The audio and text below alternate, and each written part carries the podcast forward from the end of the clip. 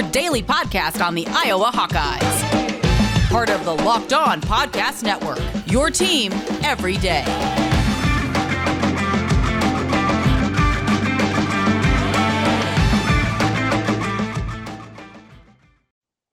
Welcome back, Hawkeye Nation, to a Tuesday's morning episode of the Locked On Hawkeyes podcast, your daily podcast covering your Iowa Hawkeyes on the Locked On Podcast Network.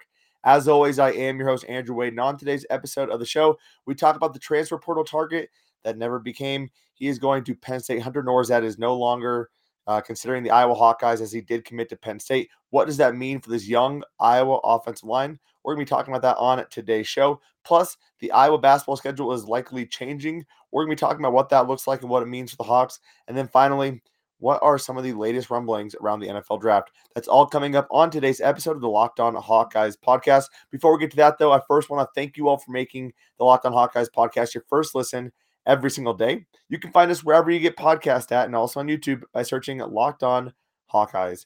And today's episode is brought to you by BetOnline. BetOnline has you covered this season with more props, odds, and lines than ever before. BetOnline.net, where the game starts. So let's get into it. Hunter Nourzad, the Cornell transfer, was formerly playing tackle. Was a very outstanding or very solid performer at Cornell. Entered the transfer portal, 2 years of eligibility left. Wanted to play on the inside. Really narrowed it down to Iowa, Penn State, among other teams, and he chose Penn State. This was a target that Iowa really needed to have to solidify this offensive line, in my opinion. So it's a big loss for the Iowa Hawkeyes not being able to land Hunter Nourzad as a transfer portal target. What it means for Iowa going forward? Well, Iowa's going to have a very young offensive line. If you consider who's played in the past, you have Mason Richmond, who's going to be a redshirt sophomore, Justin Britt, a redshirt junior, Michael Myslinski, a redshirt freshman. Actually, let me back up. Mike, don't count Mike yet. Mason, Justin, and Connor Colby, a true sophomore. Now, the other guys vying for those other two positions include Josh Volk, the young guy, Mike Myslinski, a redshirt freshman, Matt Fagan, who would be a redshirt senior, Jack Plum, who's going to be, a senior as well, David Davidkoff, a redshirt freshman, Tyler Endress, I believe a redshirt sophomore, and Bo Stevens, a redshirt freshman. This is going to be an incredibly young offensive line. So if you look back to last year, where Iowa had quite a few struggles, both because of talent and because of age and because of injury, we could see something similar this year simply due to age. So when you hear Kirk Ferentz talk about the fact they're not looking at anything different from an offensive perspective, it kind of concerns you a little bit. This young offensive line is going to need to grow up in a hurry, or this offense is going to need to make some different changes to how this offense runs or to which quarterback they play. Now, Mason Richmond had some really bright spots last year. I expect him to develop. I expect him to be an above-average tackle in the Big Ten next year. Justin Britt has always been a phenomenal run blocker. Pass blocking has been up and down, but injuries has been his biggest issue. So if he can stay healthy, great. And Connor Colby, I thought, had a really impressive true freshman season last year. And he looked like a freshman. He didn't turn 19 until after the season. So his growth is going to be exponential this offseason. So those three I feel pretty okay about. I feel pretty good about them. It's what happens for the other two spots. Iowa firmly believes in playing the five best offensive line. Ideally, you play guys who are really good fit at each of those spots, but Connor Colby came in as a guy people thought would be a tackle. They put him at guard because they needed someone there. So that means really at the other two spots you have, and actually let's look at the right guard, right tackle spot. You have David Davidkoff, Tyler Endress, Bo Stevens, Jack Plum, and Nick DeYoung. If I'm being completely honest, the jury has to be out on Nick DeYoung and Jack Plum at this point. We've seen plenty of experience or snaps from them. They are older guys. I don't see it happening now if it hasn't happened already. I would love to be proved wrong here. But I think our better option is to go the David Davidkoff route, our top recruit last year, Tyler Andrews, a former 4-star recruit, or Bo Stevens, a massive guy who's also a 4-star recruit. Those three should really be battling it out, plus Josh Volk as well, an outstanding performer who we got in a recruiting class 2 years ago. Those four guys, in my opinion, should be battling it out for the right guard or right tackle spot, with Connor Colby taking the other spot. At center, I think it'd be hard to not root for Michael Myslinski to take that spot. You also have to be wary about Matt Fagan. It's also worth noting that Tyler Endress did take snaps there last year. He was taking snaps there during Iowa's bowl game prep. So Iowa just trying to find a way to get Tyler Endress on the field, trying to find a way to create depth at that center position. So be on the lookout for Michael Myslinski, potentially Tyler Endress, and also Matt Fagan trying to battle for that center role. And then you have Bo Stevens, you have David Davidkoff, Tyler Endress, and potentially Josh Volk looking at that right guard or right tackle spot, with Connor Colby taking the other spot. So it'll be an interesting couple months. We better hope for some really good development from our offensive line, because there is not a lot of room for error. It is going to be a very, very young offensive line. So they got to grow up quickly. Coming up on segment 2, we're going to talk about the potential Iowa basketball change. I say potential because it got released and then got changed, and now we're not entirely sure what exactly is happening yet. So we're going to talk about that all coming up on segment 2. But first, I want to remind you that betonline.net has you covered this season with more props, odds, and lines than ever before, as football season continues its march to the playoffs and right into the big game this upcoming weekend. BetOnline.net remains the best spot for all your sports scores, podcasts, and news this season. And it's not just football. BetOnline has up-to-the-minute info on pro and college hoops, NHL, boxing, UFC, along with live, real-time updates of current games. Don't wait to take advantage of all the new amazing offers available for the 2022 season. BetOnline.net, where the game starts. And it is Super Week, brought to you by GetUpside, and there's no better place to get coverage of the big game than the Locked On NFL podcast. Locked On Bengals and Locked On Rams are also in LA all week covering the big game, so stay tuned to the Locked On NFL podcast. Get all of your Super Bowl week coverage. It is going to be a phenomenal time. Lots of guys there on Radio Row. Let's get into it, though. The Iowa basketball team, as we kind of let you know last week, we dropped that crossover episode covering Iowa versus Ohio State. At that time, we weren't exactly sure if there was going to be a game, although it was pretty much assumed there wouldn't be because of weather. Ultimately, that game does get postponed. Iowa, that is their only game versus Ohio State this year. So the Big Ten trying to make it up, it gets a little bit more difficult as you get into February to try to make those games up, especially with pretty packed schedules around the board. So Iowa's schedule right now is Maryland on Thursday, Nebraska on Sunday, Michigan the following Thursday, as of right now, Michigan State the following Monday on 2/22, Nebraska that Friday on 2/25, Northwestern on Monday 2/28, Michigan Thursday 3/3, and Illinois Sunday 3/6, going into the Big Ten tournament. What it looks like they are trying to do is move up the Michigan game to 2/15, which would be on Tuesday. It'd be 2 days after the Nebraska game, which would, in theory, open up a slot for Ohio State on 2/17. If that is the case, that would be very, very difficult. But let's look at Michigan's schedule as well. They have Ohio State on 2/12. They would have only a 2-day break before playing Iowa. Ohio State gets a very tough schedule. 2/12 Michigan, it'd be 2/15 versus Minnesota, 2/17 versus Iowa, 2/19 versus Indiana, and 2/24 at Illinois. So not exactly the best schedules for these three teams. Iowa and Ohio State clearly not getting the best output here. It would basically give them a day between Michigan and Ohio State They would basically play that game against Michigan the next day, fly out to get ready for the Ohio State game. The following day, play Ohio State, fly back, and you have 3 days before you play Michigan State. So not ideal for Iowa. That schedule hasn't been officially announced, but there were some rumors rumbling around there. The schedule changes did happen on Michigan's website to kind of prove that point. So definitely an interesting thing that we'll be keeping a watch on. The big thing I'm concerned about is health. We've seen this Iowa team get banged up during stretches of play. We've seen this Iowa team have some injuries currently already with Connor McCaffrey. And Iowa does not have the ability to really lose any of their key players, right? If Keegan Murray goes down, that really hurts Iowa's chances of winning any of these games. And Iowa has to have a solid output the next 9 games in order to go to the tournament. And excuse me for my hair if you're watching the YouTube channel. Iowa's currently 15-7. In these next 9 games, they should be favored in 6 of them. They should go 6-3. I think 5-4 would work as well. You go 5-4, you win a big game, you win one game in the Big Ten tournament.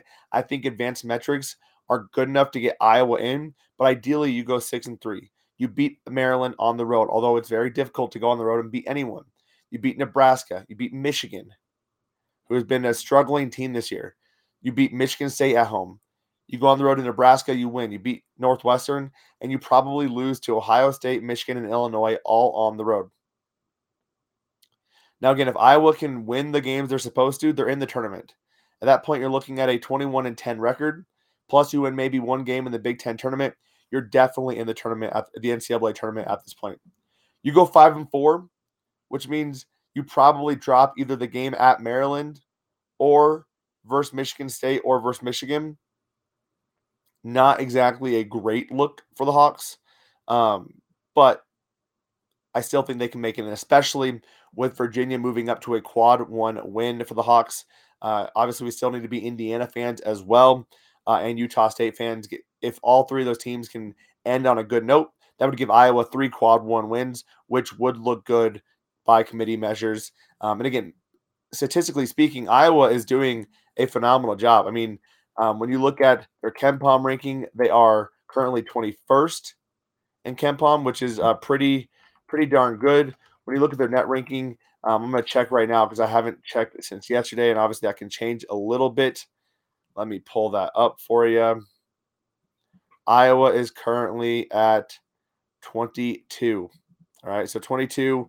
They have obviously the quad one wins, Virginia and potentially Utah State, potentially Indiana as well. Those three teams need to win for Iowa to continue moving up in that regard. But this is going to be a tough schedule. Again, you have potentially 4 games in 7 days. Fatigue, injuries, those are a concern. And your schedule just continually gets harder, right? Maryland on the road, not easy. Going to Nebraska, very easy. Then you get Michigan. Then you get Ohio State. That is not a very good gauntlet. If Iowa manages to go 3-1 in that stretch, I'm very happy if that is ultimately the stretch that comes down. If somehow Iowa manages to go 4-0, we're looking at a team that I feel like I'm confident in could actually win more than a game in the NCAA tournament. There's a lot of talent on this team.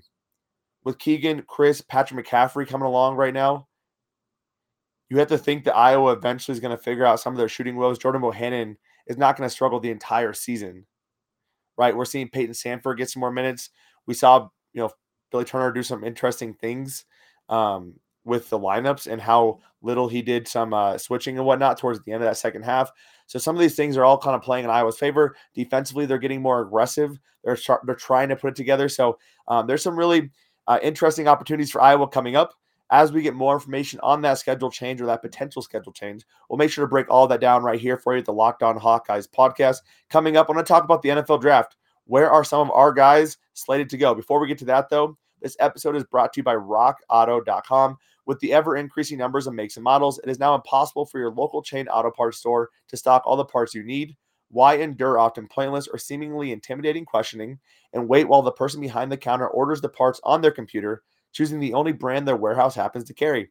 You have computers with access to rockauto.com at home and in your pocket, so why don't you save some money and save some time? But instead of going to a brick-and-mortar store, you can go to rockauto.com, use their awesome and easy-to-navigate website, spend 5 minutes, find all the parts you need, save a lot of money, and have it shipped directly to your door. I went to rockauto.com. I saved $50 on 2 Engineer filters. Took me 5 minutes, and it was shipped directly to my door. So why wouldn't you go and do that? Go to rockauto.com right now and see all the parts available for your car or truck. Right, Locked On, and their How Did You Hear About Us box, so they know we sent you.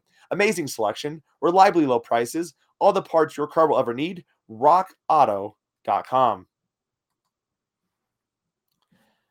All right, y'all, let's get into it with the NFL Draft. If you've been listening to the show, if you've been a longtime listener of the Locked On Hawkeyes podcast, you know I love the NFL Draft. It is my favorite time of the year. It is my favorite thing to cover as well.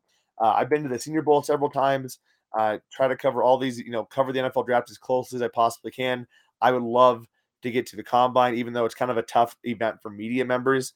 I would love somehow to have access to the players after a pro day. So that's ultimately some of the goals I have. But the NFL Draft is a huge, huge, huge thing for me. I absolutely love the NFL Draft. And this year we have several players who are expected to be taken in the NFL Draft. And the first one you have to start off with is Tyler Linderbaum, who is going to go in the top 15. I'd be shocked if he doesn't. There's some limitations according to NFL scouts, mostly size, but you have to be very impressed with what he's bringing to the team at this point at that center position. Arguably could be the best center prospect to ever come out in the last probably 20 years. Dane Belton is another guy to watch out for, a guy who kind of surprised me when he went out, but definitely generating some buzz and some love, but definitely an unexpected declaration by most draft sites. Most sites didn't even have him as a prospect because they weren't expecting him to actually declare. But Dane Belton, seeing kind of what's happened with Amani Hooker, seeing what's happened with Geno Stone, betting on himself to make a rotation. So we're going to talk about him as well. Matt Hankins, a guy who has played at Iowa for 5 years, right? Has had a lot of opportunities in this Iowa defensive lineup, and has struggled with injuries a little bit. But overall, has been a very outstanding player for the Hawks. We're going to talk about him and what his draft prospects look like. Zach Van Valkenburg, former transfer from Hillsdale College, another guy to watch out for. My guess is probably an undrafted guy, but we're going to talk about him. And then obviously you got to talk about Tyler Goodson, our former star running back who has also declared for the NFL Draft. Many people wondering, why would Tyler Goodson declare? Well, from a running back perspective, your shelf life is very short. And if you've kind of shown everything you need to show, might as well go for it.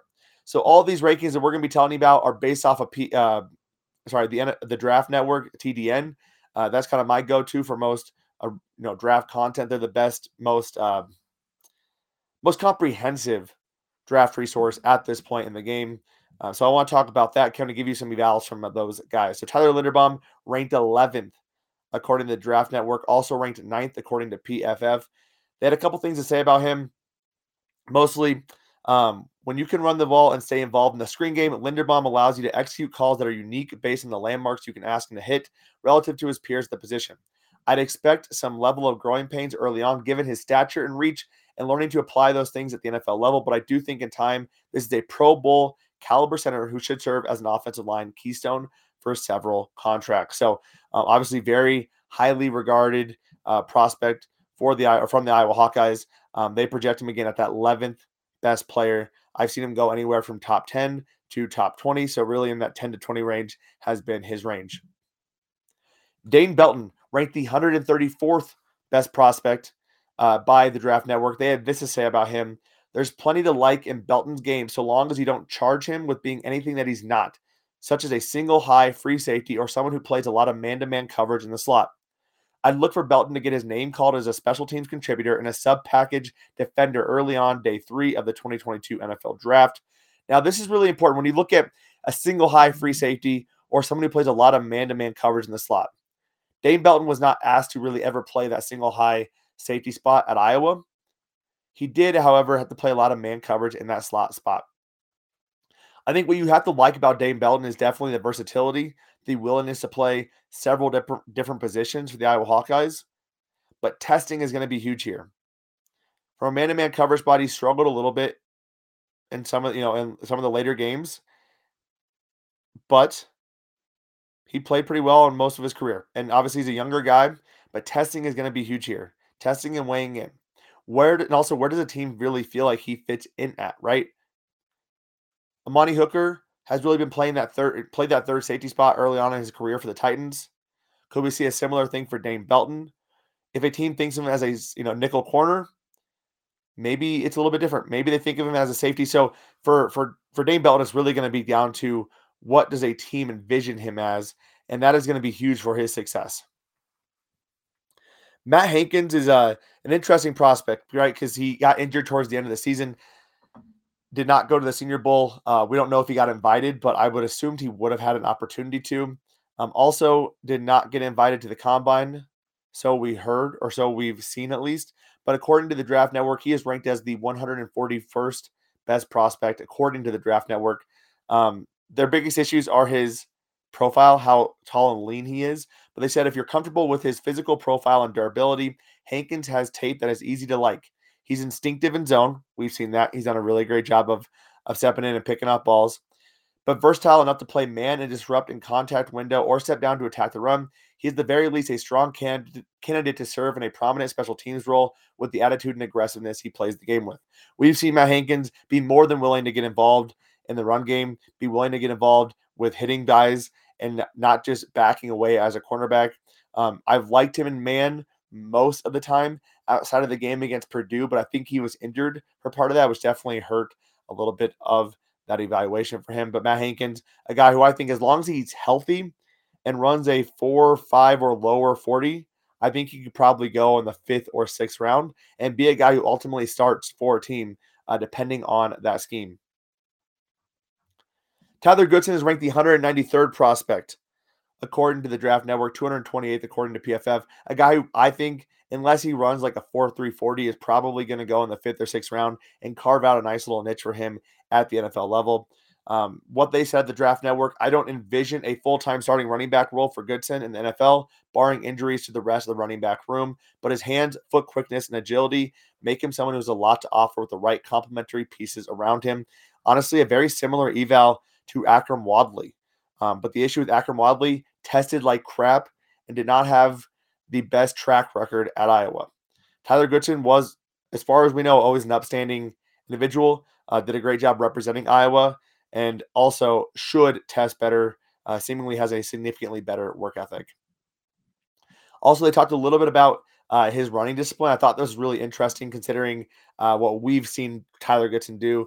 They said he does well when given lead blockers to put his head down and challenge the hole. Quick penetration in zone, however, can yield some really nifty cuts but unproductive carries, spending too much time dancing in the backfield and allowing defensive pursuit to close in around him. Would like to see a little more willingness to take the 1 or 2 yard gain and not try to pull rabbits out of the hats and lose yards. Now, this is really important because we've seen the advanced metrics. Tyler Goodson, one of the worst in terms of losing yards, but also one of the best in terms of getting big plays. So kind of a boomer bust guy.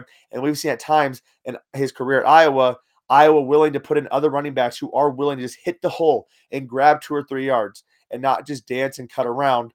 And that has kind of been his main Achilles heel.